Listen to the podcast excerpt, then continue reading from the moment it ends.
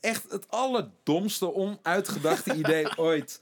En eh, ja, maar wat gaan we dan doen? Oké, we hebben een doel. Want je moet, weet je, een video moet altijd ergens van een doel hebben. Ja. Of waar wil je naar kijken? Waarom blijf je kijken, zeg maar? Ik dacht, oké, we gaan naar de supermarkt. We gaan eten kopen en dan gaan we koken. Dat is het grote doel. Dat is het, ja, dat is het. En nou, als, je, als je mij dat idee zou pitchen, dan zou ik echt denken, gozer, ga alsjeblieft naar huis. En wat denk je? Het wordt een fucking grappige video en ik krijg alleen maar reacties van mensen. Het slaat zo nergens op dat het leuk is. Je luistert naar aflevering 16 van de Creators Podcast. Die gaat over ondernemen met je vrienden en plezier houden in het najagen van je dromen. Ik spreek in deze aflevering met Niels Oosthoek van het succesvolle YouTube-programma Gierige Gasten. Als je verder luistert, hoor je hoe we het hebben over hoe de carrière van Niels begon en hoe hij met zijn vrienden succesvol werd op YouTube. Zijn kijk op succes en ondernemen en het belang van plezier hebben daarin. Hoe er een samenwerking met Talpa ontstond waarin Niels zijn eigen programma's bedenkt en ontwikkelt. En hoe het deze vrienden lukt om succesvol te blijven in hun samenwerking. En hoe we onszelf tegen kunnen houden in het najagen van onze dromen. Niels Oosthoek is acteur en presentator. Als kind begon hij zijn carrière al als acteur in de speelfilm Radeloos, naar het boek van Carrie Slee. Daarna volgden vele acteerrollen in verschillende televisieproducties. De droom van Niels is om in de toekomst filmscripts te schrijven. In zijn pad op weg naar deze droom begint hij met twee vrienden het YouTube-programma Gierige Gasten. Dit programma wordt een daverend succes met bijna een half miljoen YouTube-abonnees. In dit programma zie je hoe Niels, Martijn en Joost de meest gierige streken uithalen om als een jonge god in Frankrijk te kunnen leven. Door het succes slepen deze vrienden een contract bij Talpa in de wacht. Inmiddels maakt Niels zijn eigen programma's en schrijft hij aan zijn eerste filmscript. Hij is hard op weg om zijn grote droom waar te maken. En terwijl hij dat doet, maakt hij vooral plezier met zijn vrienden. Ik ben benieuwd wat we kunnen leren van het verhaal van Niels en hoe we met zoveel mogelijk plezier onze dromen kunnen najagen. Luister je mee? Hey, eh, welkom Niels. Ja, hartstikke leuk, Ruben. Ja, vet dat je hier bent. Yes. Ehm, hey, jij hebt inmiddels een eh, succesvol YouTube-kanaal. De laatste keer dat ik keek eh, over de 430.000 followers. Ja. Ehm, en dat doe je samen met je vrienden Martijn en Joost. Ja. Gierige gasten. Eh, en inmiddels ook is daar, zijn er gave programma's voor Talpa uitgerold. De anti-bucketlist onder andere. Weet je eigenlijk nog hoe het was toen jullie jullie allereerste video opnamen? Eh, even denken. Ja, de eerste. Ja, zeker. Ik weet nog wel dat we gewoon eh, eh, camera's via de school van Martijn en Joost eh fixten. Dat konden we dan gratis regelen. Een paar keer. Op een gegeven moment hield het wel op. Ehm, en ja, dat waren dat. Ja, ik, en echt van die, eh, van die intro-praatjes, weet je wel, die je dan voor de camera doet. Van nou, vandaag gaan we dit en dit doen. Die gingen dan wel echt veertig keer over. Ja? Nee, ja, dit zo. En dan, nou, zaten we in de edit en dan keken we terug. Ja, dit is geweldig. Oh, dit. En, en dan als ik het nu kijk, denk ik, oh, het is echt verschrikkelijk. Kan je er nog naar kijken? Nee, ik kan er eigenlijk heel slecht naar kijken, maar... eh, ja, het is gewoon een beetje alsof je... Dat heb je toch ook wel eens als je in één keer gesprekken van jezelf terugleest uit 2012. Heb ik dat gezegd? heb ik dat gezegd? Kan dit inderdaad uit mijn vingers? Ehm, dus dat is altijd een beetje confronterend of zo. Maar ergens heeft het natuurlijk ook wel zijn charme. Want het was zeven jaar terug. En eh, we waren echt nog jonge broekies. Ja. En dat is wel, het is ook wel aandoenlijk of zo. maar dan moet je er wel echt eh, even de helikopter voor instappen om Ja. een helikopterview te bekijken. Want zeven jaar terug, toen was YouTube nog, nog niet heel groot, toch? Bedoel, het, het, het, concept van elke week een vlog plaatsen, was dat, was dat al Nou ja, dat bestond wel, alleen wij, wij hadden daar geen weet van. Eh, ik, ik, ben, ik, ben nooit, ik ben nooit opgegroeid met het idee van, ehm, ik ga YouTuber worden. Nee. vlogger worden of eh, nee. Met welk idee ben je wel op, opgegroeid? Wat, wat, wat wil je als kleine Niels worden? Eh, ik wilde films maken. En dan Oh, dat al wel? sp- Speelfilms, ja, ja, echt vanaf mijn achtste al. Je hebt dat ook, dat pad ben je al best wel snel ingeslagen, toch? Je hebt ook in jeugdfilms Ja, gespeeld. klopt, ja. Ik ben gaan, eh, gaan acteren. Ik deed toneelles op school. En dan via via kreeg ik in één keer een auditie voor een film van Carrie Slee. En toen kreeg ik die rol. En toen, ja, steeds meer audities. En, nou ja, 99 van de 100 keer was het nee. Maar zo nu en dan kreeg ik dan wel een, eh, een klus. En dat was leuk. Eh, alleen op een gegeven moment merkte ik wel...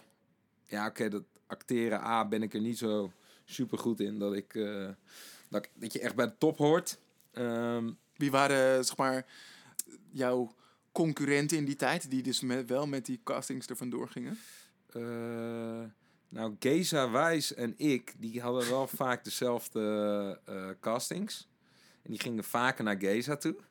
Weet ik nog wel. En we lijken ook wel een beetje op elkaar ja. Ehm, een goede vriend van me, Erik van Heiningen. Die ben ik ook heel vaak tegengekomen. Ehm, ja, je, je- ja, je hebt een paar van die, van die figuren. Je, op een gegeven moment zit je in een poeltje, weet je wel.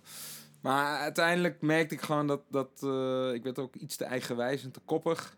Dus de teksten, de scripts die ik kreeg, dacht ik echt van... eh, welke randebiel schrijft dit, joh? Wie, wie, wie heeft dit bedacht? En dan eh, zei ik dat hardop. En dan bleek de regisseur het zelf geschreven te hebben. Had ik daar dan... Nou, nooit meer. Ja, ja, precies dat. En eh, op een gegeven moment dacht ik, oké, nee... Volgens mij moet ik, moet ik eh, zelf gaan maken. En ik Ah. merk, ik merk dat ik meer een maker ben dan dat ik echt uitvoerend ben in die zin... Hoe oud was je toen? 20, 21. En, en toen ben ik uiteindelijk met vrienden hadden we een programma bedacht. Toen dachten we, eh, nou dat gooien we op YouTube. In de hoop dat het op wordt gepikt door een eh, televisieproducent. Dat we het voor televisie kunnen maken. Nou, dat hebben we uiteindelijk acht afleveringen gemaakt. En ehm, ja, dat werd inderdaad ook opgepikt door een, eh, door een televisieproducent uit Hilversum. Toen hebben we bijna nog het contract getekend. Dat was al eh, het eerste concept van Gierige Gast, toch? Ja, ja. Ja. En zij, zij, zij wilde. Eh, zij, wil, zij, zei, ze waren er heilig van overtuigd dat ze het naar tv konden brengen. En wij moesten tekenen eh, om onze rechten eh, af te geven. Zeg Oh maar. ja, ja. En toen op een Sell gegeven moment- soul to the, Ja. to the devil. Ja, echt dat. Maar goed, eh, op een gegeven moment kregen wij in één keer volgers op YouTube en likes en die views die bleven stijgen. En kregen we belletjes van eh, YouTube agencies. Nou, we hadden er nog nooit van gehoord. En ja, nee, er werd ons even uitgelegd wat er allemaal wel niet eh, stond te gebeuren in het landschap van YouTube. Dit gaat veel groter worden, tv is verleden tijd, bla. En wij helemaal, huh? Oh, oké. Nou, het is goed dat we het nu horen. Dus dat contract hebben we uiteindelijk eh, nooit meer getekend. En dachten we, we gaan het in eigen beheer houden.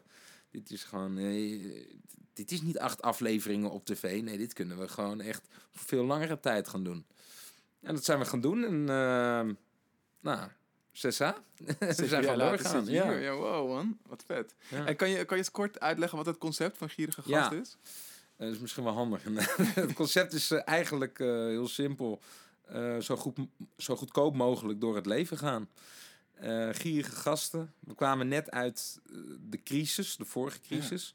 De kredietcrisis. En ja, wij waren studenten, dus we hadden ook niet zo heel veel geld. Dus het was wel een beetje op ons eigen leven geïnspireerd. En eh, nou ja, je wilt toch naar een, eh, naar een festival of naar een concert. Maar we hebben geen geld. Oké, hoe kom je binnen? Nou, en dat soort trucjes gingen we vastleggen. Hoe kan je dan toch nog eh, ja, eh, een heerlijk ge- hoofdgerecht bij een restaurant mee, mee pikken? En dan niet letterlijk pikken, maar dan hadden we altijd wel een slim of geniaal trucje of zo. Waardoor je een beetje toch nog een, als een jonge god in Frankrijk door het leven kunt gaan. Ja. En dat, eh, ja, die trucjes die werden, werden steeds vaker bekeken, werden heel populair. En eh, ja, er gingen op een gegeven moment echt wel wat video's viral. En toen ging ons, eh, onze following eh, snel omhoog. Ja. Ja. Ja, ik heb, ik heb eh, ook natuurlijk best wel veel van die filmpjes bekeken in de loop der jaren. En eh, ik vind het ook echt tof om te zien wat voor eh, chemistry jullie met z'n drieën hebben. Ik kan ook gewoon echt zien dat jullie met elkaar gewoon de grootste lol hebben. Ja, en dat er toevallig een camera bij is en dat er een heel volgerspubliek is. Eh, oké, weet je. Maar, je, maar je, je, ziet toch dat jullie gewoon heel veel plezier hebben met elkaar. Dat maakt het heel tof om naar te kijken. Nou, dat is eigenlijk ook eh, het allerbelangrijkste meteen, vind ik, aan ondernemen of aan eh, ehm, hetgeen doen wat je, wat je wil doen. Dus ja, plezier is eigenlijk het allerbelangrijkste. Ja. Dus mensen, kan wel vragen stellen als, ja, hoe word je succesvol? Ja, wat, wat, wat, wat definieer jij als succes? Als succes, ja, precies. En wat definieer ik als suc- succes? Ik weet het niet. Eh, is Ben je daar ook gewoon niet mee bezig? Ben je gewoon, gewoon lol aan het maken? Nou ja, ik vind wel, eh, als jij geen plezier hebt in hetgeen wat je doet, dan, ja, waarom ben je het dan aan het doen? Dus, en dat, dat, ja, dat klinkt heel simpel, alleen het is ehm, als ondernemer, je, je kiest ervoor om te ondernemen omdat je een bepaald beeld voor je hebt, toch? Een soort van fantasie, oh, Ja. dit is het. Je bent een soort visionair of zo. Ja, precies. Jij, hebt- jij, hebt het, jij hebt het idee dat je, dat ook waar kan, kan maken. Ja, dat precies. heb je dat geloof natuurlijk. Precies, maar ondertussen zijn er nog heel veel stapjes. Ja, Heel veel stapjes om te zetten. Als jij geen plezier hebt in die stapjes, waar ben je dan mee bezig? ja. ja En dan gaat het denk ik ook niet lukken. Want Nee. dat, eh, ja, wat doe je jezelf aan, denk ik dan? En, en, en voor mij is, is het opnemen, het, het op een draaidag staan, een onderbuikgevoel krijgen, omdat we iets spannends gaan doen. eh, het eh, met je vrienden, grapjes over elkaar, om elkaar, om anderen. Gewoon wat je met vrienden doet. Dat doen, dat vind ik als een heel belangrijk stapje ja. in, je, in, in mijn onderneming. Waar ik plezier in heb. Dus dat stralen we dan ook uit. Ja. Ja, ja ik ben ook, ben ook nog wel benieuwd of je in die zeven jaar ook wel eens momenten hebt mee- meegemaakt dat je er minder plezier aan ervaart. Oh, maar ik bedoel ook echt op een structurele manier. Ik, bedoel, ik kan me voorstellen dat je een, misschien een aflevering of wat eh, misschien minder leuk vond. Maar dat je, dat je, heb je wel langere tijd ervaren van, eh, nou ja, Ja, nog wel. eh, zeker. Ik denk de, de laatste tijd. Ja? Ja, dat we, dat we gewoon... ehm, ehm, ja, dat er minder, ehm, minder plezier nog is. Omdat we ook weten dat het soort van...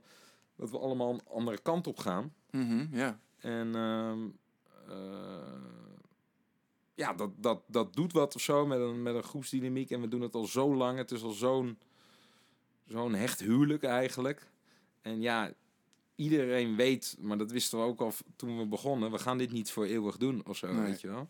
En je merkt nu wel aan iedereen van... Goh, iedereen is wel even toe aan zijn eigen dingetje of zo. ja.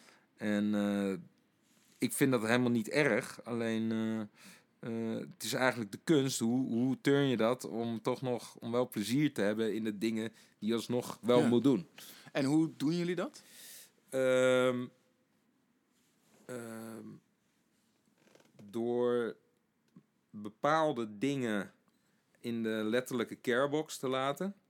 De, de wat? de carebox, eh, noem ik dat even. Gewoon van, eh, oh, oh, dit of dit, dit deugt niet. Dat, dat, die mening vorm je dan over eh, een bepaald ding binnen, binnen het bedrijf. Ja, oké. Maar moet ik me hier nu druk om gaan maken? Laat het maar voor wat het is. We gaan naar die draaidag en we gaan gewoon plezier maken, lol maken. Toch weer teruggrijpen naar dat plezier. Ja, ik vind dat toch wel eigenlijk het allerbelangrijkste. Want je kan ook je hele dag laten beïnvloeden door iets wat in jouw ogen niet deugt of zo. Ehm, en misschien heb je ook wel gelijk of iets. Alleen binnen, wij, wij hebben gewoon de afspraak dat we nog in ieder geval eh, een jaar samen met elkaar doorgaan. En iedereen weet van elkaar wel, oké, dit is het laatste jaar of zo. Ja, Dus jullie zijn niet als een soort van. eh, hoe heet het ook weer? eh, Wilfred Gené en, ehm, en, de, en de mannen van VI. die elk jaar weer zo'n strijd met elkaar hebben. of ze nou nog doorgaan of niet. Eh, Nee, precies. Kijk, eh, het, het- het- nee. Wij, wij zouden wel eh, eventueel dan kunnen beslissen. Nou, het was eigenlijk een hartstikke, le- hartstikke leuk laatste jaar. Eh, laten we toch nog maar een jaar extra weer doen. Dat zou kunnen gebeuren. Of dat we na twee jaar de, iedereen zijn eigen ding ging doen. weer kunnen beslissen van nou, zullen we weer eens wat dingen samen maken. Dat, ik zie dat ook nog wel gebeuren. Alleen, ik denk wel dat iedereen, eh, dat, dat dit wel even voor een tijdje het laatste jaar is dat we Ja. dingen samen maken. En eh, nou, laat, ja, laten we daar vooral van genieten of zo. Precies. Ja, zo sta ik Ja, er wel tof. in. Ja, fijn dat je ook zo nu op dit moment ook zo van kan genieten. Ik vind het leuk om nog even terug te gaan Ja. naar, naar, dat, naar eigenlijk die fase, die tijd dat jullie in één keer zo'n succes bleken te hebben. Hè? Want als, als ik het zeg maar terugbreng naar waar eh, de luisteraars van de Creators Podcast mee, mee bezig zijn, die hebben ook vette ideeën of Mhm. concepten in hun hoofd. En het zou vet zijn als ik dit zou kunnen realiseren. Jullie zijn zo'n vet idee gaan doen. Ja. En dan blijkt het ook nog succes te hebben. Wat, wa- wat, wat, wat was het moment waarop je je besefte van... hé, hey, we hebben echt iets te pakken. Eh, ja, het specifieke moment. Nou, ik, er zijn een paar momenten die zeg maar blijven hangen. Maar ik weet nog wel een keer dat we uit het niets in één keer dat een video na een paar uur op 100.000 views stond. Terwijl we echt eh 4000 abonnees hadden of zo. En in één keer echt eh, berichten van allemaal vrienden, mensen die, eh, ja, die ik nauwelijks kende. Overal kwam een soort van vorm van aandacht of zo op ons af, merkte ik. Interview aanvragen en dat we echt s'avonds een keer in de kroeg stonden en zo, holy, wat de... En dat barpersoneel naar je zwaaide wat je niet kende, dat je in één keer denkt, hè, Huh? Ik moet toch naar hun zwaaien? wat de fuck gebeurt hier, joh? Ja. Oké, we, hebben, we hebben iets in handen wat kennelijk bekeken wordt door heel veel mensen. En wat ze gaaf vinden. Dus op een gegeven moment voel je dat wel. En soms stonden er jochies voor ons. eh, die waren helemaal aan het trillen. Met een trillende lip en stonden helemaal zo. Oh. En Martijn en ik dachten, ik weet nog goed. Martijn en ik dachten, hij wordt in de zeik genomen. Dit is niet waar, toch? En wij konden niet geloven dat een of ander jochie stond te trillen. Ja, omdat ja. we- wij waren gewoon, ja, we zijn Niels en Martijn. We zijn gewoon twee vrienden eh, die af en toe de kamer oppakken. En ik heb beelden van, op mijn netvlies van, van, eh, van mensen ehm, eh, die, die dat soort gedrag vertonen. Dat ze dan echt naar een, een, eh, ja, naar een of andere superster kijken of zo, Ja. weet je wel. En dat je, je, ja, kon het gewoon niet rijmen in mijn hoofd. Dat iemand stond, eh, echt, daadwerkelijk stond te trillen omdat die ons zag. Ja. Ben, je, Dus- ben, je- ben, je- ben je jezelf dat- dat- ooit wel eens als superster gaan? Nee, echt totaal niet. Nee? Totaal niet, nee. En zo, zo zou ik het ook nooit... Zo spreek ik mijn publiek ook niet aan.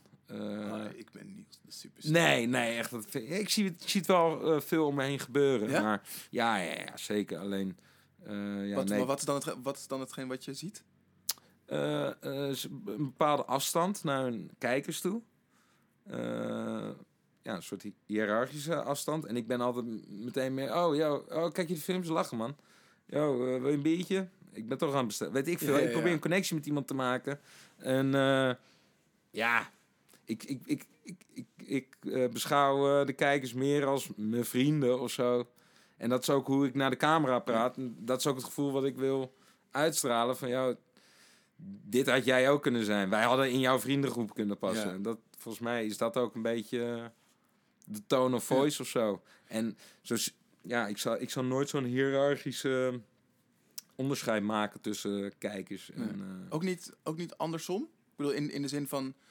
Ergens heb je ook je succes te danken aan dat mensen de tijd nemen om Ja. naar jullie te kijken. En, Nee, ik zie de kijker ook niet als hoger of zo dan mezelf. Dat ook niet. Eh, ik ben fucking dankbaar dat ze inderdaad Ja, kijken. Want het zorgt er wel voor dat, ik, dat, ik, dat ik geld verdien en dat ik de dingen kan doen die Ja. ik leuk vind. Alleen, ehm, ja, het is gewoon een soort eh, respectvolle wisselwerking. ja. Heeft het Eh, jullie proces of product wel eens beïnvloed? Het, het, het, feit dat, er, dat je weet dat er aan de andere kant eh, meer dan 400.000 mensen zitten die iets van jullie verwachten? Nee, omdat ik denk ook niet dat wij... Ik denk dat we alle, allemaal wel redelijk nuchter zijn. En dat dat ja, een soort van heel raar getal is of zo. Ik sta- misschien sta ik er ook niet echt bij stil of zo. Hoeveel mensen dat Nee. nou echt zijn. Ik heb één keer wel in de Amsterdam Arena gezeten. En toen keek ik zo om me heen. Toen dacht ik, oh wat veel mensen. En toen waren er 50.000 mensen. Toen dacht ik, holy fuck. Maar we, betekent, oh, we hebben zes van dit soort stadions die ons, eh, die ons volgen. En dat zijn er nu eh, eh, Acht, ja. acht. Negen Bij, bijna. bijna negen. Ja. Ehm, En dan besef je wel, oh joh, dat is echt best wel, best wel veel.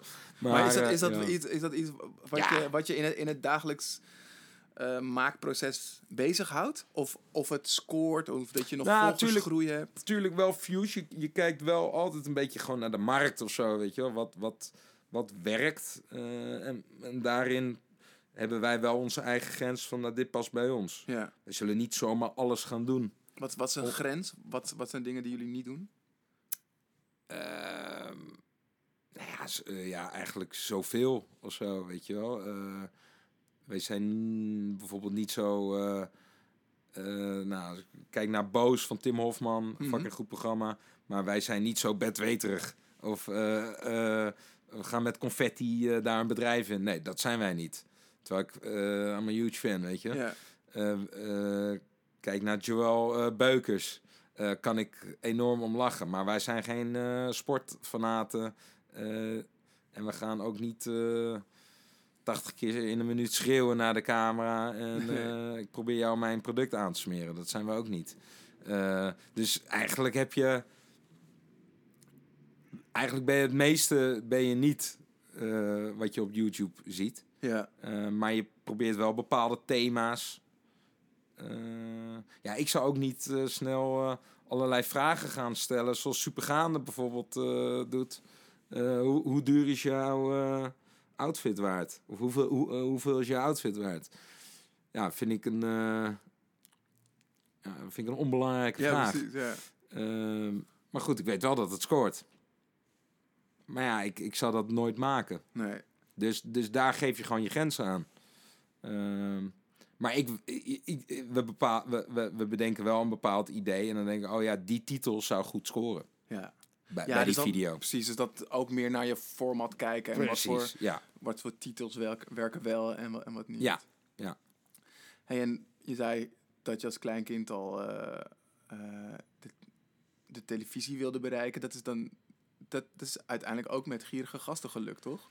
Uh, ja, ja. Nou ja, kijk, ik, wil, ik wilde eigenlijk echt speelfilms schrijven en, en, en regisseren. Je, je hebt alleen het gedeelte van het spelen eruit overgehouden. Je bent alleen aan het spelen. Ja, spelen. Um, nou ja, die YouTube-video's, dat zijn eigenlijk.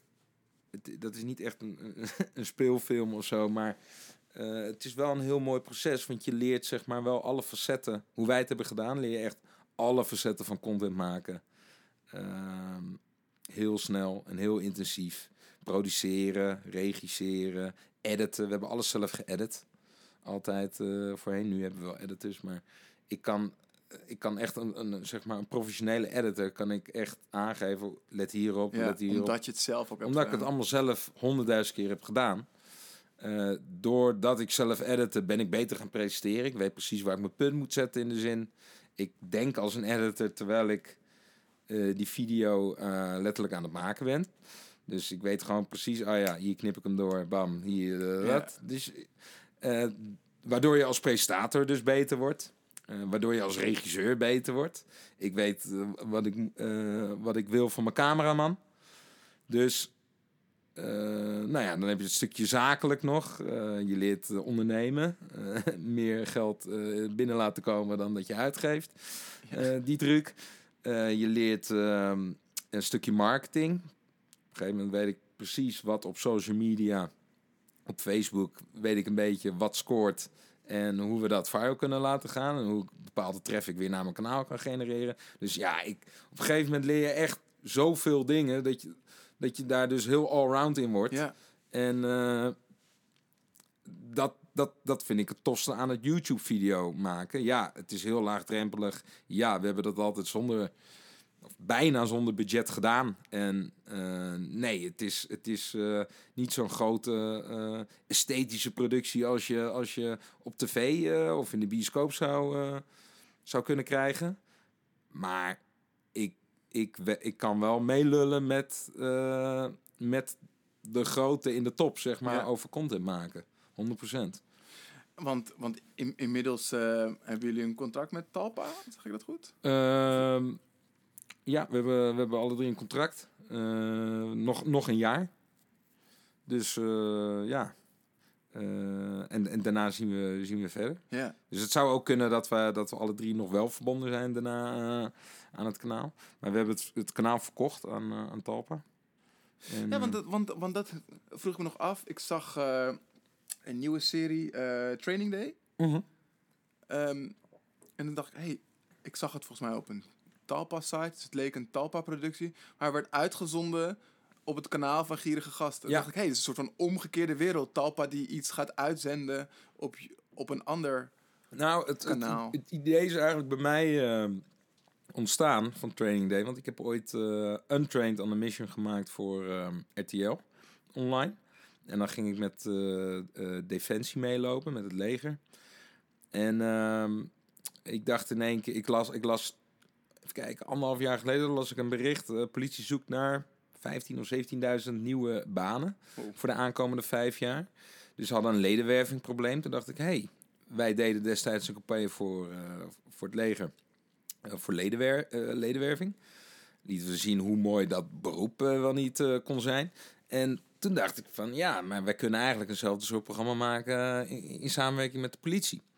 En eh, ik was altijd al wel gefascineerd door het werk, omdat ik altijd een zwak heb voor, eh, ehm, voor mensen en, en, of voor organisaties die altijd onder de loep staan. Die Ja. het eigenlijk in de volksmond nooit goed kunnen doen. Eh, dus, en de politie is daar, is daar een voorbeeld van. En ja, kritiek ligt altijd op de loer. Dus ik dacht, ik vind het leuk om een keer vanuit hun schoenen te ervaren hoe het werk is. En wat voor, wat voor ethische dilemma's je voor komt te staan, zeg maar, in je besluitvorming. Dus dat heb ik destijds gewoon gepitcht aan het mediabureau van, eh, van de politie. En eh, nou, dat was op dat moment een nee. Maar die zeiden, we krijgen volgend jaar weer een nieuwe briefing binnen. We bellen je eh, al- als, als dat een beetje aansluit bij jouw idee. En ik kreeg vier maanden later kreeg ik een belletje van... joh, we hebben al, bij drie, we hebben al drie partijen laten pitchen. Zijn toch nog niet helemaal tevreden. We geven jullie ook nog een kans. Nou, toen zag ik, oh... eh, ze wilden graag ook op de diversiteit binnen het korps. En toen dacht ik, ja, Joost, Martijn en ik... Dat is nou niet echt het meest diverse groepje. Dat zijn gewoon drie blanke mannen. Oké, laten we er een vrouw bij doen en iemand nog met een etnische andere achtergrond. Nou, toen kwam ik bij Bilo uit, die, die kende ik al een beetje. En ik heel- kreeg ik een heel positief gevoel van. Dus nou, toen hebben we dat clubje bij elkaar gevonden, dat gepitcht. En eh, ze waren akkoord en we konden het programma maken. dus eh, toen heb ik gezegd, ik ken een goede, goede cameraman, ik ken een goede regisseur, bababab. Maar heel je team, eh, een hele productie eigenlijk samengesteld. Ja, gewoon een hele productie samengesteld. En dat ziet er dan helemaal gelikt uit. En een Talpa-productie. Maar het is eigenlijk... en, en alsof dat op ons kanaal eh, wordt gegooid, als het ware. Maar het was gewoon een idee vanuit, vanuit een van de giergasten zelf. Ah, goed. Dus dat... eh, ja. En, en, en uite- uiteindelijk, weet je wel, Talpa biedt natuurlijk wel een heel groot netwerk aan, aan, eh, aan kracht nog. Ja. Hè? Want die hebben eh, ook, ook radio nog. En dan wordt er daar nog een stukje ingekocht. En, en daar nog. En wordt er nog daar in een, eh, in een blad wat geschreven. ja. Dus zo'n zo'n campagne is niet alleen op YouTube gericht. En daar helpt Talpa dan mij eh, bij om die, om die deal helemaal rond te maken. En ik kan als, als maker lekker mijn gang gaan. Dus dat, dat, ik vind dat een mooi voorbeeld van een ideale samenwerking. Zeg Ja. maar. En is dan het idee, als je zegt dat Talpa het kanaal Gierige Gasten heeft gekocht. Dat, stel dat jullie, want jullie gaan ooit stoppen Mhm. met Gierige Gasten. Dat, dat zij dat kanaal en dus die volgers dan voortzetten. En da- dan gaan zij er iets anders Ja, op doen. Ja, we hebben eigenlijk een soort van ehm, transitie afgesproken dat we ehm, eh, het, het kanaal wat iets minder van ons willen laten afhangen. Ja. Eh, dus we zijn ook een beetje andere gezichten eh, aan het betrekken bij ons kanaal. En ehm, zodat zij vervolgens met onze ehm, doelgroep volgers verder kunnen. Nou is het natuurlijk helemaal aan, aan de volgers om te besluiten, Ja. dit vind ik leuk of, of de nieuwe weg vind ik niet leuk. Ik hoop in ieder geval dat ze de kans geven. Eh, maar dat zal wel natuurlijk afhangen van hoe leuk de content Ja, wordt ja, op het moment dat wij weg eh, zijn. ja. Ehm, en wellicht gaan wij niet alle drie weg. Misschien blijft, blijven er één of twee hangen. Misschien blijven we alle drie wel hangen. Maar die gesprekken zijn er nog niet. Nee. Dus, maar goed, de, eh, de naam Gierige Gasten zal in ieder geval ook uit het YouTube-kanaal gaan. Dus dat wordt een wat breder, groter merk. Ja, maar dat, dat gaan jullie al wel inzetten voordat jullie Ja. weg zijn, neem ik Ja, aan. Ja. Ja, dat, dat, dat, daar hebben we nu nog een jaar voor en dat zal dit jaar gebeuren. Ja, oh, wat goed. Hey, en kan je eens beschrijven hoe het, hoe het is om dit met je vrienden te doen? Tenminste, ik, ik, ik zeg de hele tijd dat het je vrienden zijn. zijn z- Zou je het ook in die zin, ehm, als je het moet prioriteren, eerst vrienden noemen en dan mensen met wie je een productie samen maakt? Of is het, is het andersom? Eh, nou, met Joost, die heb ik echt ontmoet eh, door dit. Eh, dat was een vriend van Martijn, maar is inmiddels een, een vriend geworden, uiteraard. Als het niet zo was, dan dat zou wel vreemd zijn na zeven jaar. ja. Ehm, Martijn, eh, die kende ik daarvoor al, dus dat was al een vriend. Dus ja, dat was daarvoor echt een Ja. vriend en daarna een, een- een partner. Eh, alleen, ehm, ja, hoe dat is. Ja, het is, het, is, het is aan de ene kant geweldig en aan de andere kant eh, heeft het ook altijd wel voor wat probleempjes gezorgd. Je bent lekker aan het luisteren en wees gerust, deze aflevering gaat ook zo weer verder. Maar zoals het zo vaak gaat, vergeten we in de waan van de dag wat echt belangrijk voor ons is. Vind je deze podcast leuk? Maak het jezelf dan gemakkelijk door de podcast te volgen of je te abonneren. Klik op volgen of abonneer, zodat je zeker weet dat je volgende afleveringen niet mist. En nu, gauw verder luisteren. En ik ben heel blij dat wij... aan denken dan? Nou, ehm, kijk, er zijn soms is het fijner om iemand op afstand te hebben of waarbij je niet zo dichtbij staat, want die kan je makkelijker eh, de waarheid vertellen of kan je, eh, ik weet niet, je kan daar eerlijker tegenover zijn omdat dat dat er een bepaalde afstand is. Ja? Eh, terwijl je weer zou kunnen denken, ja, maar als je goede vrienden bent, dan kun je toch alles uitspreken. Nou, dat werkt in de praktijk niet altijd zo, kennelijk. Dat heb ik wel gemerkt. Ehm, en eh, dingen kunnen in één keer ook veel persoonlijker worden. Dus waar jij met je goede bedoelingen iets zakelijks wil bewerkstelligen, eh, kan, iemand, huh? kan iemand anders dat opvatten. Maar wij zijn vrienden, toch? Ja. Eh, weet je, dat, dat gaat door elkaar heen Ja. lopen. Dat gaat heel snel verweven worden met elkaar. En dat, dat zorgt voor probleempjes.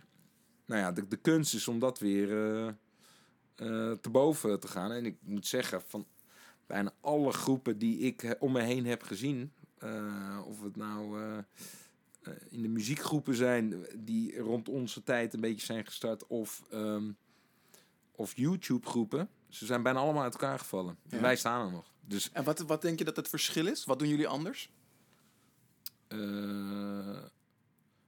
doorgaan en de letterlijk doorgaan en, en de problemen ook bespreekbaar maken en te boven komen. Hoe doen jullie dat? Hebben jullie teammeetings of... eh, Ehm, ja, we hebben uiteraard teammeetings, maar ehm, ik denk dat de, de onderlinge dingen worden niet besproken met mensen van Talpa. Dat, dat is echt ons, ons Ja. groepje onderling. Ehm, en, en, en daarin eh, ja, bellen we nu. En eh, bespreken we ook uiteraard dingen onder vier ogen of onder zes ogen. Maar ehm, Drie is ook nog eens zo'n interessant. Ik kwam me nog altijd vroeger van school Ja. herinneren. Zo'n irritant aantal. Want je hebt altijd zo die één op eentjes waar dan iemand anders weer net niet bij is. eh, precies dat. En dat is ehm, zo lastig, omdat je kan vol goede bedoelingen iets willen afspreken of iets Ja. afspreken met iemand. En op het moment dat die ander daar niet in betrokken is of dat pas veel later hoort, dan ontstaat er weer een onzekerheid bij diegene. Van, Ja. "Hè, maar waarom word ik er niet in betrokken? Terwijl die andere twee dat misschien helemaal niet zo bedoeld hebben. Dus het is een continu spel van communicatie en communicatieproblemen vooral voorkomen. Ja. Het is echt, echt wel lastig. Maar Wat, is, wat, is, wat is iets waar jij onzeker over bent of was in jullie samenwerking?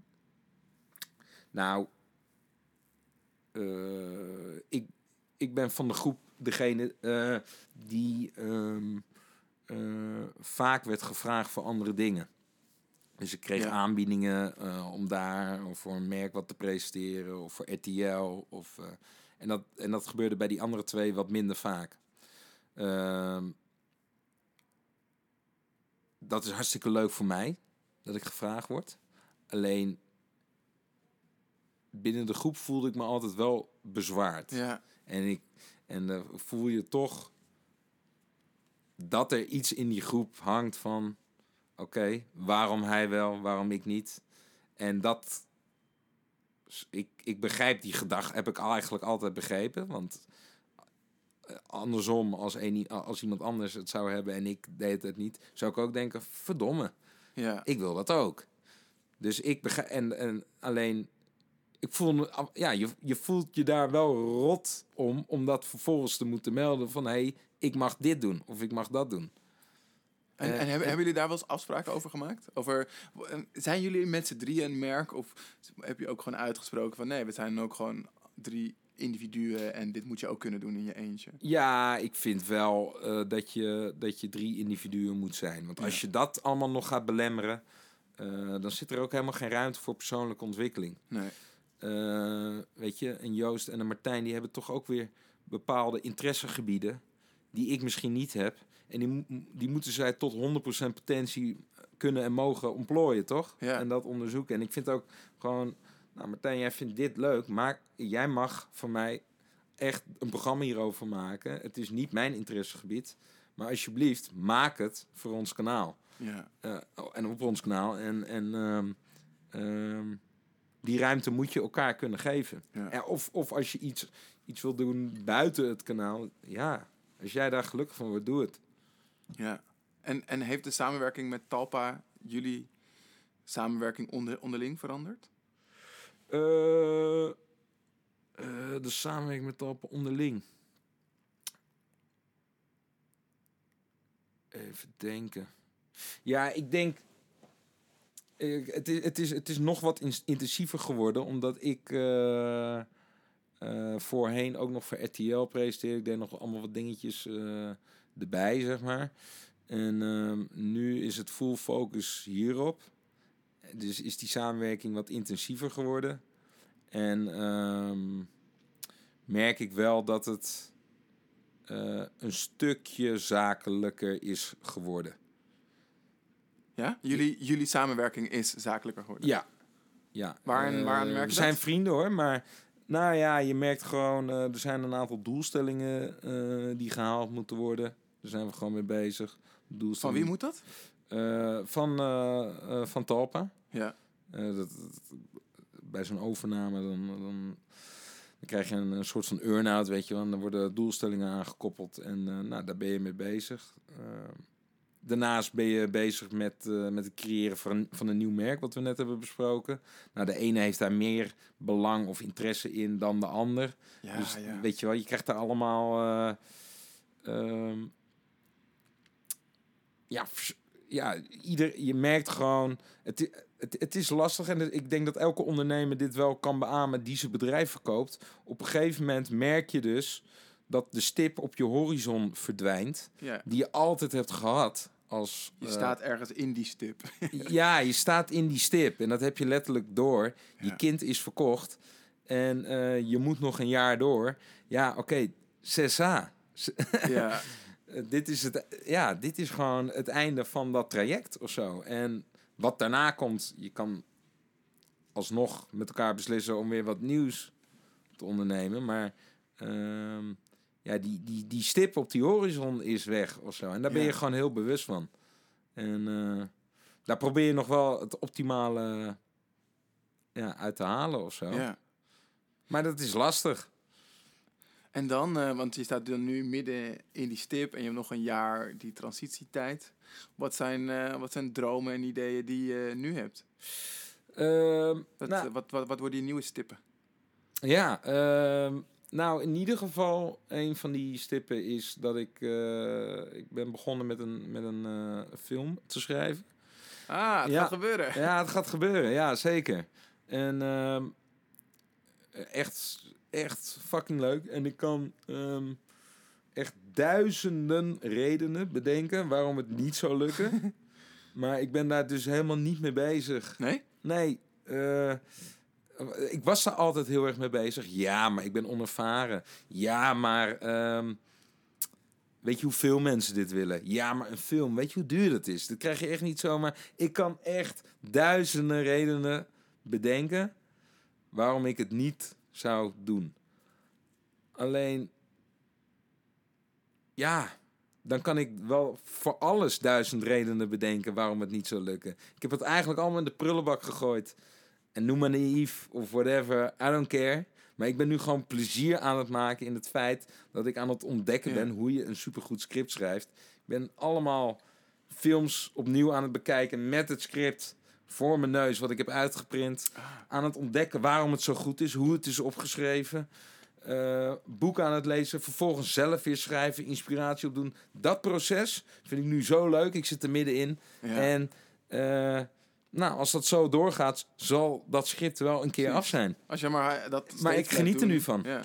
Hey, en nu geniet je ervan, maar dat is omdat je die drempel bent overgegaan om eraan te beginnen Ja. en, je, en daar dedicated mee bezig te zijn. Ehm, maar je zei net ook van dat je wel duizend redenen kon verzinnen om het niet te doen. Wat Ja. waren nou redenen eh, om het vooral wel te doen, dus die jou over de streep trokken? Eh, nou, omdat ik gewoon een keer goed in, eh, mezelf in de spiegel keek en dacht. Ik heb altijd gedacht dat ik wel meer in mijn mars had, in mijn mars, mars had dan ik liet zien. Meer potentie had dan ik liet zien.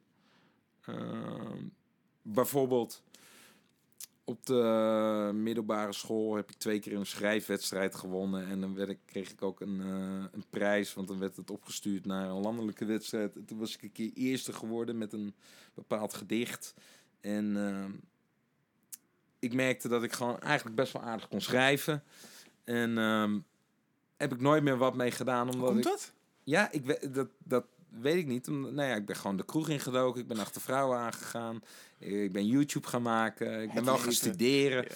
Ja, nee, maar ik heb dat nooit verder echt ontplooid. Ook, het is ook wel... Je moet je er wel toe, ik moet me er wel toe zetten, zeg maar. Ja.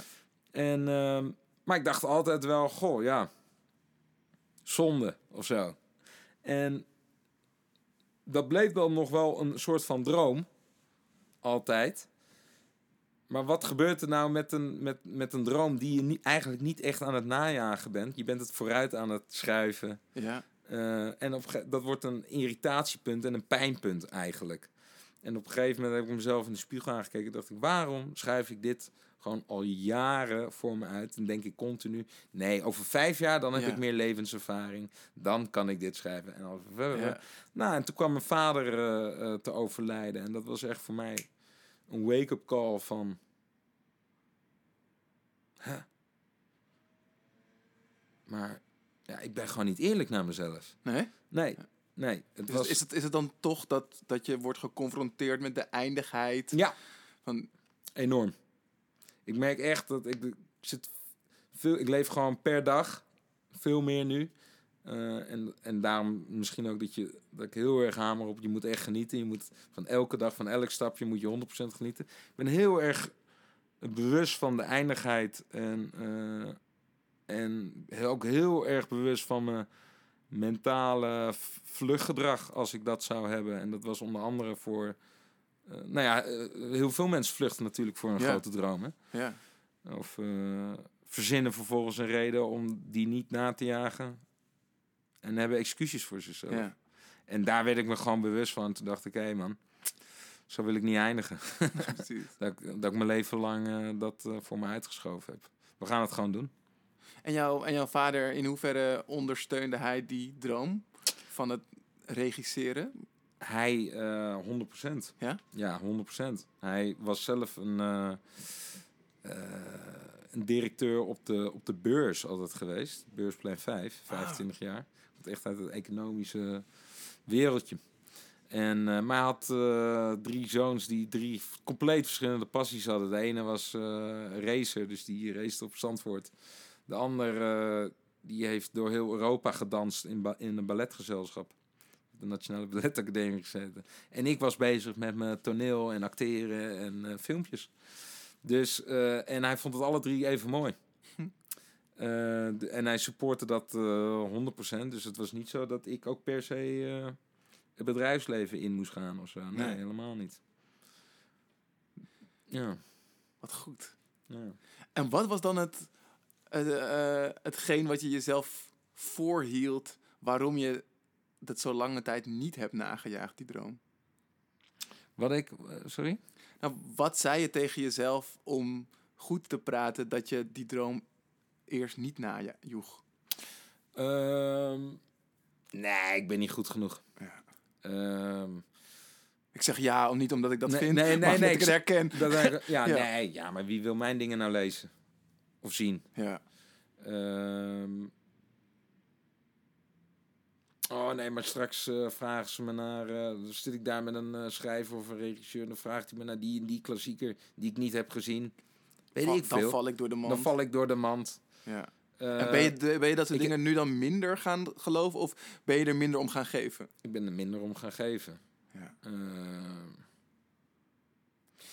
Eh, mi- mi- minder in gaan geloven. Nou, kijk, uiteindelijk zijn het allemaal verhaaltjes die zich opdoen in je hoofd. En 99% is in ieder geval niet waar, denk ik.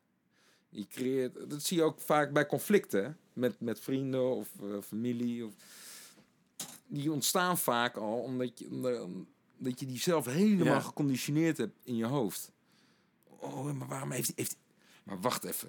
Heeft hij dat gezegd omdat hij dit en dit? Het zal toch niet? En dan zit je de hele dag zit je daarover door te ratelen in je hoofd. Is dat al helemaal geëscaleerd in je hoofd? En dan bam, dan vuur je. Huh?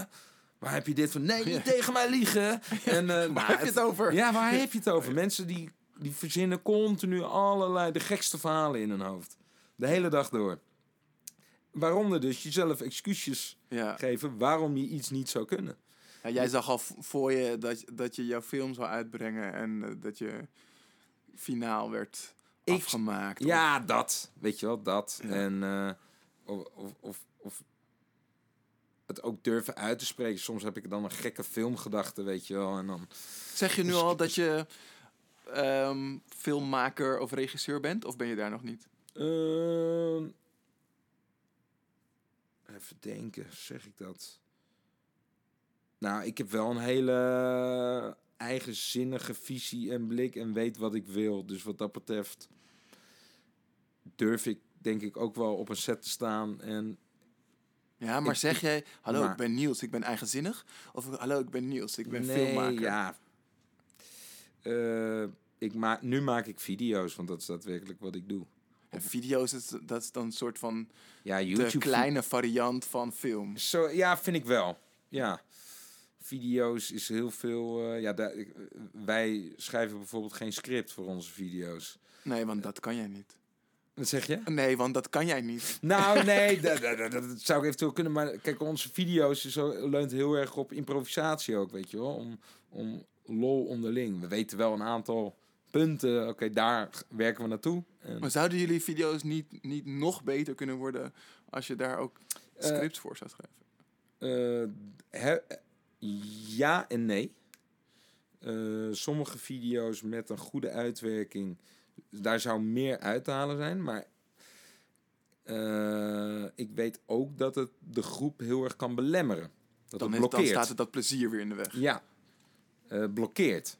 eh, onder, onder wat jongens binnen de groep. Dus eh, het het is ook heel persoonlijk. De ene gedijt beter met een script dan, dan Ja. de ander. Voor de ander zal het enorm blokkeren. En eh, ik denk dat het voor de groep beter is als we het niet doen. Nee. Dat, dat heb ik wel ondervonden door de jaren. En eh, laatst was er bijvoorbeeld weer... eh, was, kwamen de nieuwe eh, lockdown-maatregelen eh, in december ergens. Ja. En dat was een dag voordat we zouden draaien. Nou, ons draaiplan eh, moest weer de prullenbak in. Eh cameraman eh, kon op een gegeven moment ook niet meer. Allemaal gezeik en gedoe.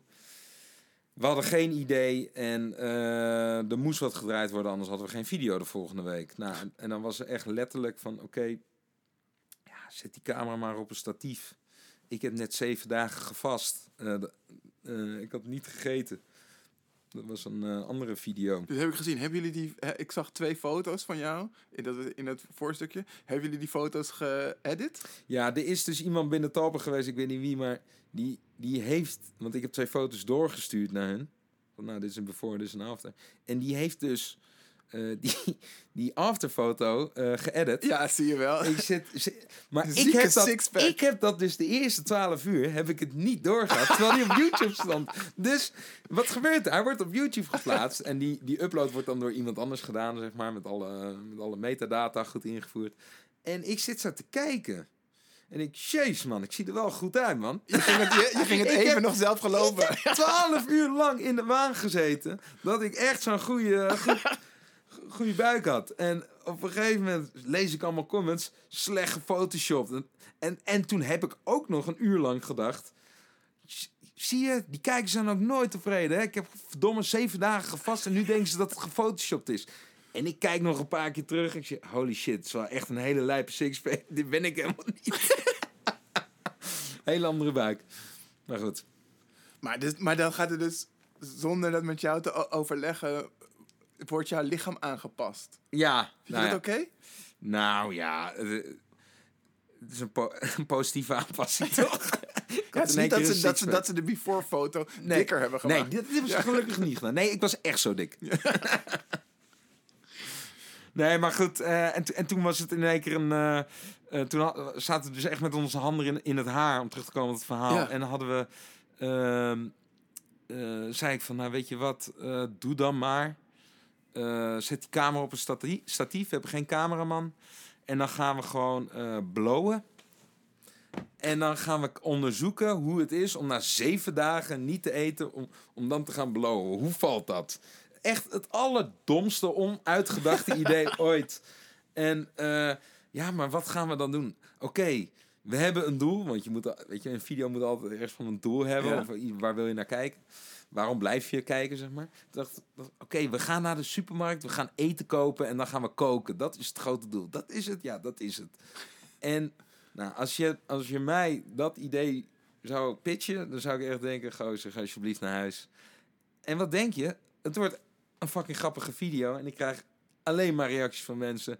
Het slaat zo nergens op dat het leuk is. en eh, de comments, die, dan lees je alleen maar dingen van...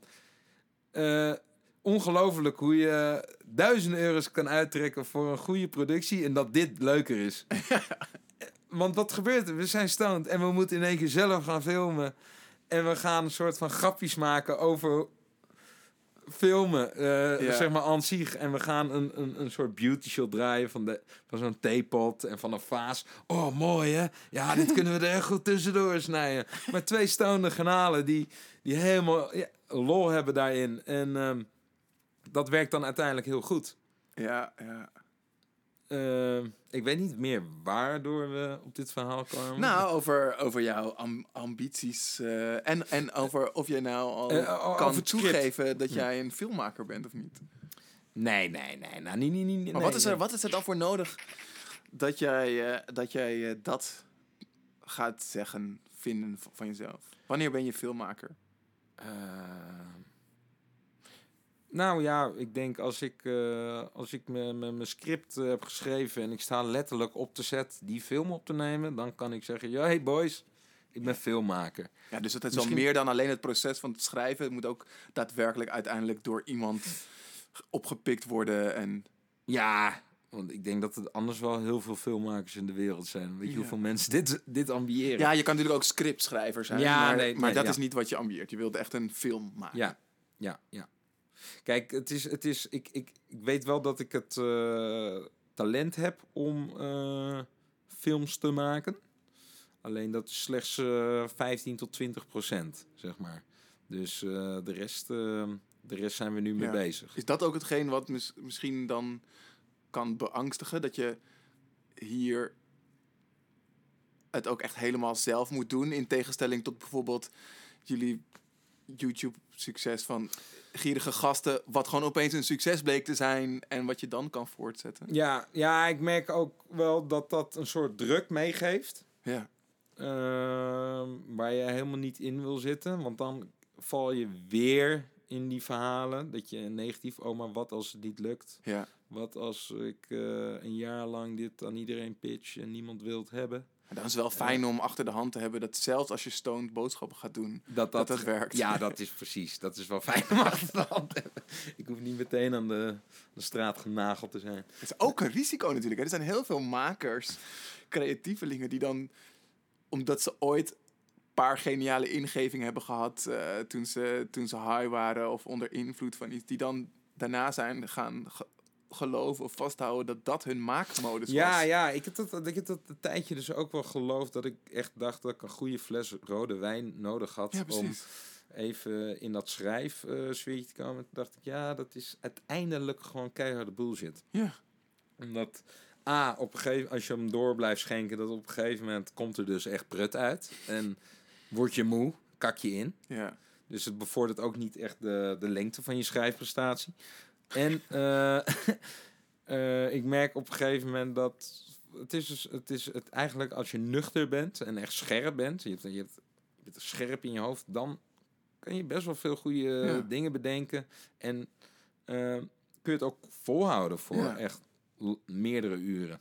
En ik, denk ook dat als je jezelf verdooft, dat het ook een vorm is van weglopen voor je Vluchten, talent. ja, ja.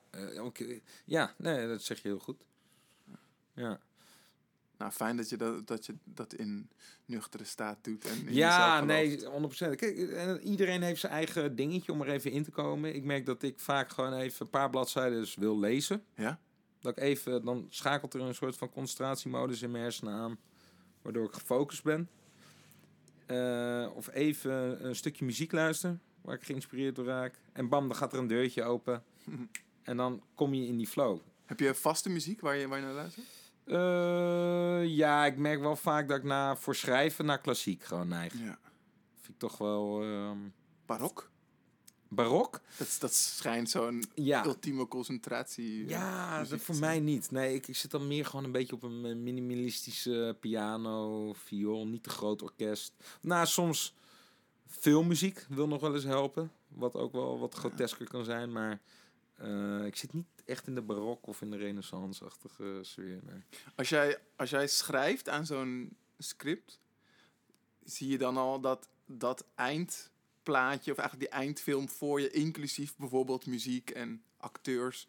Of zit je vroeger in het proces? Nee, eh, ik zie wel heel veel delen van het plaatje eh, zie ik. Ik heb alle delen die ik voor me zie.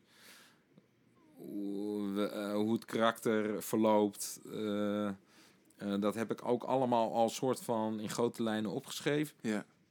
Dus beginscène, eindscène, dat zie ik allemaal wel voor me.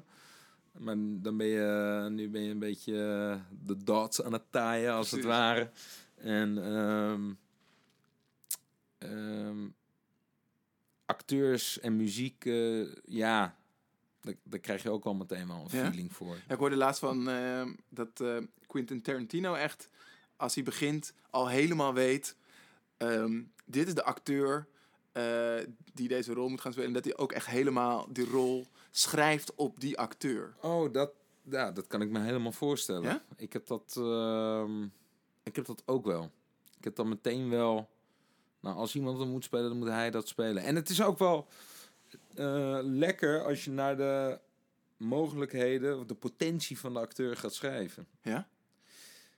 Eh, moet je natuurlijk wel enige kennis hebben van wat die acteur allemaal kan. Of het is ook tof om te denken over, hey, ik heb dat nog nooit van die acteur gezien, maar ik Ah. weet 100% zeker dat hij het kan.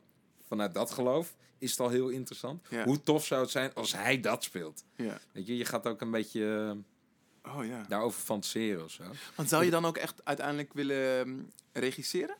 Ik zou dat heel graag eh, willen regisseren. 100, 100 procent. Ehm, eh, ik weet wel dat de eerste vraag eh, die de productiemaatschappijen zullen stellen... Ja, maar zullen we dit werk aan jou toevertrouwen? Het gaat wel om dit budget. En het gaat wel... ehm, we willen wel resultaat zien. En kan jij dat? Dat zal een struikelblok worden. Maar goed, alle makers Zijn ergens begonnen. zijn ergens begonnen. Ja. En wat maakt dat jij... want hier lijkt je wel zelfverzekerd over. Wat, wat maakt dat je daar zo zelfverzekerd over bent? Ehm, Dat dat, dat goed gaat komen. Omdat ik... eh, een duidelijke blik altijd wel heb hoe ik het wil. En dat ik eh, regisseurs die ik ken, dat ik dan iets laat zien. Kijk, zus of zo. Dit heb ik gemaakt. En dat, staat, dat is dan niet voor eh giergasten. En dat ze dat ik dan in één keer. Oh, dat ja? ze onder de indruk zijn. Of. ehm, nou, en dan merk je gewoon aan reacties van, oh ja, ja, ik vind het zelf namelijk ook het beste wat er is. Dus het klinkt misschien heel arrogant, maar ik vind, ik vind ook wel, ja, waarom, waar de fuck zou je het anders maken, weet je wel? Ja. En je moet wel, om, om te kunnen creëren, ergens ook dat eigen geloof in hebben. Ja, eh, als ik weet, ik weet ook, ik weet ook wel eens van st- stukken wat ik dan heb gemaakt, dat ik denk van, ja, dit ontbreekt dit er nog bij, en dit en dit, weet ik precies wat de mindere kanten daarvan zijn. Eh, en dat is soms ook gewoon een gelddingetje, omdat je daar het geld niet voor hebt om Ja. daar, om daar een, een super goede grading op te zetten. Ja. Ehm, die kan je ook inhuren voor een paar duizend euro. Dan heb je echt de be- allerbeste grader. Maar ja, dat had ik even niet voor deze Nee, 30 precies. seconden. maar, ja, maar dan eh, weet je dat binnen de setting en de mogelijkheden ja, die jij ja, hebt, heb je alles eruit gehaald. Echt, echt, echt het optimale eruit gehaald. En ik heb ook wel eens eh, dingen gehad, bijvoorbeeld ehm, eh, een productie ge- gedraaid voor Endemol was dat, eh, een paar jaar geleden. En ehm, die, kwa, die hadden toen een aflevering geëdit. Zeg ik, ja, dit, dit is geen goede edit. En mensen om me heen zeiden, ah, dit is toch goed? Ik zeg, nee, dit, dit klopt niet.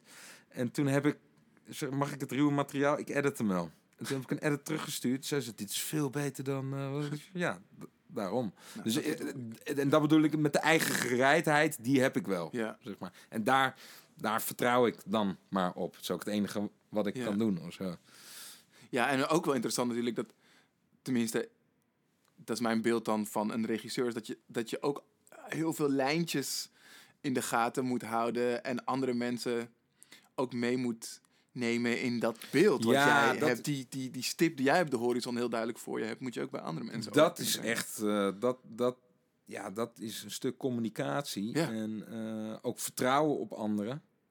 Ehm, ehm, en heel goed omschrijven inderdaad wat je wil, wat je zoekt.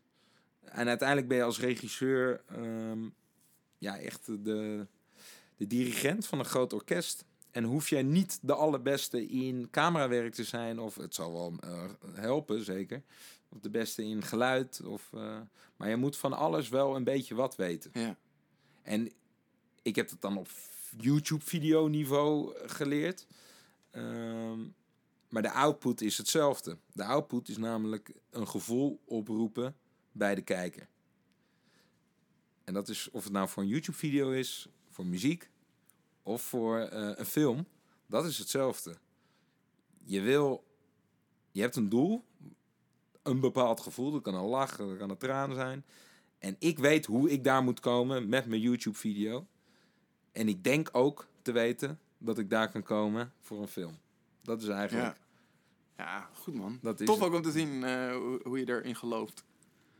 Dat, dat dit gaat gebeuren. Heb je dan Ja. ook voor jezelf een, een deadline of een planning? Of is het gewoon hier dagelijks mee bezig zijn en dan komt het wel? Ehm, ja, ik vind, ik, ik heb wel uiteraard een, een planning. Ik wil voor de zomer echt, echt het, het, het grote raamwerk moet gewoon af zijn.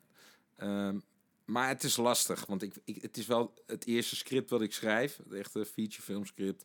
Eh, ik heb wel een paar korte dingen geschreven. Alleen, ehm, ik weet ook niet zo goed hoe lang dat eh, herschrijven gaat eh, plaatsvinden. Want je moet, ik kan me ook voorstellen dat je enorm veel... En dat je ook nog feedback wil van andere... Ja, wil je dat? Tot op zekere hoogte wil ik dat wel, ja. En, en aan wat voor soort mensen vraag je dan feedback? Ik bedoel, zijn het andere regisseurs? of Ja, ja, schrijvers, ja? regisseurs. ehm, Wie heb je hoog zitten? Wie zou je daar absoluut voor willen vragen die misschien nu nog niet in je netwerk zit? eh, wie zou ik daarvoor willen vragen? Mm. ja. Ja, dat is een goede vraag. Ehm, nou, ik vind ehm, waar ik wel enige vergelijking in zie eh, met mezelf. En ik ben echt nog wel, nou ja, iets minder ver, denk ik, in mijn ontwikkeling dan hij. Maar ehm, ben ik even zijn naam kwijt. De, die ook in Yellow Claw zit. De eh, regisseur ook van eh, Rabat. Hoe heet hij nou? Ja, Hoezo ben ik zijn naam kwijt? Ehm, Jim. Jim eh Tayatu. Zeg ik dat goed? oh nee, dat weet ik niet hoe ze Ja. Nou ik, ik Ja? zie in, ja, ja, ik vind hem wel echt een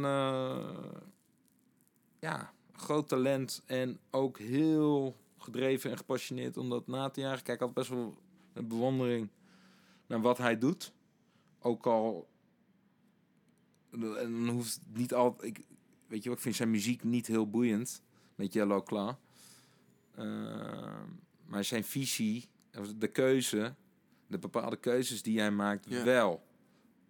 Eh, snap je een beetje wat ik bedoel? Ik vind het, Keuzes qua, qua nou, uiteindelijk, uiteindelijk heeft, hij, is, heeft hij dusdanig veel talent dat er eigenlijk duizend verschillende richtingen op kan. ja.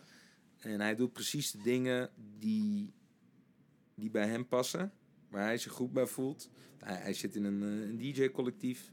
Hij eh, heeft een, eh, zit in een productiebureau, maakt films, schrijft.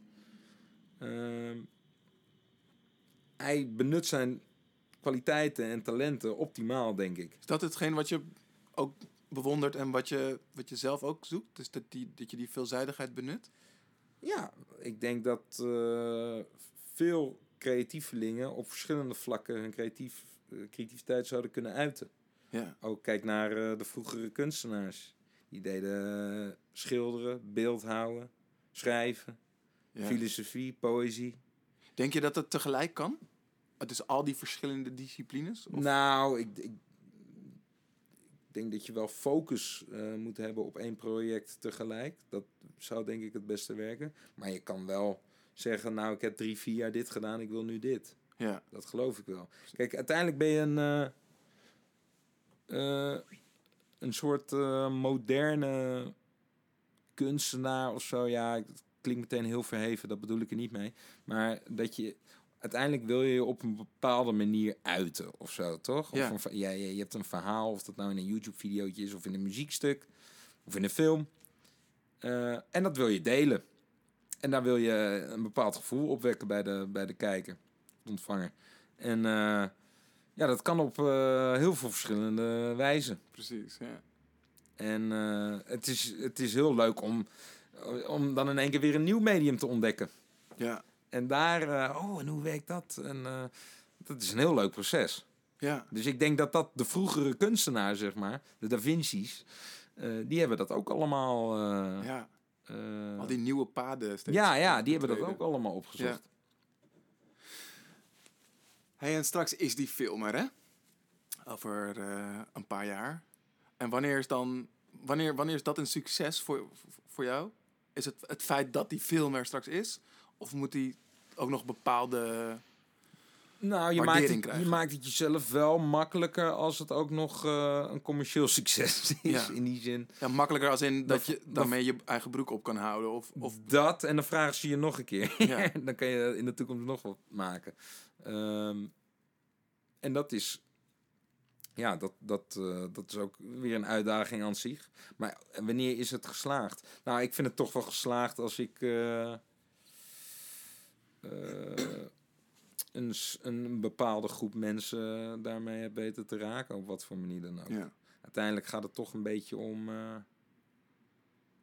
eh, je doet het niet alleen voor jezelf, Nee. toch? Nee, dat, zo ik- wat, wat, wat ik zelf altijd een interessante gedachte daarin vind, is dat dat, dat maakproces echt iets van jezelf is. Maar Ja. zodra je de wereld inslingert, is het niet meer van jou. Ja, Ehm, dan vinden andere mensen er iets van en, en daarmee wordt het ook van hun. ja, Eh, dus da- daarmee doe je denk ik nooit helemaal alleen voor jezelf. nee, ja. Het is, kijk, het is, het is, het is een beetje. maken is een beetje nemen en geven natuurlijk. In het begin eh, neem je best wel veel. Tenminste, ik vind het super leuk om te maken, dus daarom doe ik het. Maar daarna eh, komt inderdaad het geven. En Ja. dan eh, ja, zit ik echt op. De, bijvoorbeeld als ik iets laat zien aan een vriend. En dan zit ik eigenlijk 90% van de tijd gewoon te kijken naar zijn hoofd. Wat- om, wat- Om, om, omdat je dan wil zien hoe hij reageert? Ja. Of wacht je op zijn goedkeuring? Hoop nee, zijn ik wil gewoon zien, oké, eh, oké, wat doet het met je? Ja. Schiet je in de lach? Schiet je helemaal niet in de lach? Hé, hey, waarom vind je het niet grappig? Hm. En op welke momenten? Ja, en op welke momenten? En, en ik ben gewoon benieuwd. Wat, wat, wat doet het Ja. Met diegene? Dus, eh, en dat, dat is dan straks ook natuurlijk, als, als die op het grote witte doek is, Ja. dan ga ik Want ook het- achterom kijken. Ga ik, wil ik echt kijken, hoe kijken mensen hiernaar? Vinden, zitten ze hier voor een lol in de, in de- willen ze het einde zien? Ik wil een verhaal maken waardoor ze echt twee uur lang aan dat witte doek gekleefd zitten. En ehm, dat ze naar buiten lopen en zegt, eh, pff, ik heb een fantastische avond Ja. gehad. Ja, dat, dat is mijn doel. En ook echt nog, sorry dat ik het zeg, maar in de klassieke vorm van dat het in een bioscoop draait. Als je het hebt over het grote witte doek. Of is er nog een mogelijkheid te bedenken waar dat je net als met, met gierige gasten eigenlijk een nieuw medium ontdekt? Ehm, nou ja, ja, je hebt de streamingdienst natuurlijk. Maar ik, ja, eh, ik weet niet man. Ik vind de première gewoon toch hartstikke tof. dat Dus is toch een, ook een, eh, heel, een première in een bioscoop. Dat hoort er wel een beetje bij. Dat, dat gaat wel boven een Videoland of een Netflix-productie. Ja, volgens mij doen ze ook wel eens première, toch? Premières Ja. van, vanuit, eh, vanuit streamingdiensten. Ja, Gewoon je in ziet volgens bios. mij dat die films steeds korter in de bioscoop draaien. Ja. Dan doen, doen ze nog wel eens combi's inderdaad. Maar, maar, ehm, ehm, ja, ja, kijk, dat witte doek heeft gewoon iets magisch. Ja. Daar ben ik mee opgegroeid ook. Dus, ja, ik weet niet. Bioscoop is wel echt verbonden aan film voor mij persoonlijk. Ja. Ja. Mooi man, ik kijk, Ja. er, eh, ik kijk er naar uit. Ja, Zijn, er- kan, je, kan je delen waar het over gaat? Ik snap dat je nog niet helemaal op de inhoud eh, natuurlijk kan, maar wat, wat ehm, voor soort film wordt het? Oh ja, dat is leuk. Daar schrijf ik op dit moment over. Dat weet de voice-over ook niet. of die, die weet dat aan het einde van de film. Ah, is het, is het autobiografisch? Of, eh, Het is een... eh, Ja, ook leuk dat je dit zegt. Eh, het is niet autobiografisch, maar wel biografisch. Biografisch, wel ja. wel op, op iemand die ik, eh, die ik ken. Maar ehm, ja, ik vind het een beetje... Het, doet het geen recht aan als ik, Nee. als ik hier van alles ga zeggen daarover. Maar eh, zodra het script af is, stuur ik jou het script. dat moet je dan wel echt doen, hè? Ja, dat ga ik echt doen. En dan, eh, nou, dan kan je het lezen en dan eh, hoor ik graag wat je ervan vindt. Oké, Ja. nou, deal. Ja, Thanks man, ja, super vet dat je hier was. ja. Geen, geen dank. Ik vond het heel leuk. Het is wel voorbij gevlogen. Ja, we hebben vol uur en tien minuten. Ik, ik, misschien zitten die mensen nu thuis eh, te luisteren en denken ze... Ja, ik heb hier helemaal geen ruk aan. Is, zijn er, zitten er wel bepaalde dingen in voor, die, voor de luisteraars waar ze mee... eh, Nou, in, het interesseert me helemaal niet of Nee. ze dat denken. Nee, nee ik, heb, ik heb altijd gezegd, want daarom ben ik heel, heel benieuwd hoe jij dan daarmee omgaat met als je volgers krijgt en steeds meer volgers krijgt. Of dat, eh, net als dat jij zegt dat je die filmpjes maakt omdat je plezier wil hebben, Ja. maak ik mijn podcast omdat ik interessante gesprekken wil hebben en met gasten die ik interessant vind en waar ik hoop van te kunnen leren. En ja, er zit toevallig een microfoon bij en wie het ook leuk vindt om mee te luisteren, ja, wees welkom. Nou, Eh, ja. de- en ik denk, ik vond het in ieder geval heel erg interessant. Nee, maar ik, ik, ik, ik, ik, zat voornamelijk gewoon te denken van... Oké, ja, het gaat, gaat dan in één keer heel erg over eh, dit en dat onderwerp. Over, eh, Over jou. een schrijfambitie, ja, dat ook. ja. Waar ik me dan achteraf niet zo comfortabel bij voel misschien. Maar, eh, en dat ik dan denk van ja, heeft dit wel toegevoegde waarde voor de, voor de luisteraar? Dat is dan gewoon even ja. een Nou, eh, ja, kritische ik, vraag die ik mezelf stel. Maar goed, ik denk van wel. Ik denk dat, dat het, zeg maar, iedereen ziet altijd alleen maar het eindproduct. ja. Ja, Die ziet dat filmpje wat jij elke dinsdag om vier uur post voor gierige gasten, maar niet dat hele proces wat er achter ligt of wat er aan ten grondslag heeft gelegen. Of hoe jij denkt of hoe je daar bent gekomen. En dan, nou, daar heb je wel een toffe inkijk op gegeven, denk ik. Ja. ja tenminste, ehm, probeer, ja, probeer vooral te genieten van al die mini-stapjes op weg naar jou. eh. Ja. Jij wil, jij wil echt nog een, ook een tip aan ze geven, hè? Nee, dat, maar dat is gewoon misschien even lekker dat dat samenvattend of zo is. Wat, wat, wat is de samenvatting van dit Nou, gesprek? nee, ja, ja eh, probeer inderdaad gewoon 100% te genieten van elk stapje onderweg naar jouw grote eh, droom. En eh, daarin vind je je geluk. Niet in, die, niet in het eindproduct. Helemaal eens. Toch? Ja, absoluut. Misschien is het een ontzettende cliché, maar ik geloof er heilig in. Ja, clichés zijn niet voor niets clichés. Precies. Cool man. Ja, Wil je jouw waardering uiten over deze podcast? Dat kan. Deel dan op je socials dat je hebt geluisterd en wat je hebt geleerd uit deze aflevering. Delen wat je anders gaat doen na het luisteren werkt nog krachtiger. Dat helpt je pas echt creëren. En het helpt ons om nog meer mensen te bereiken.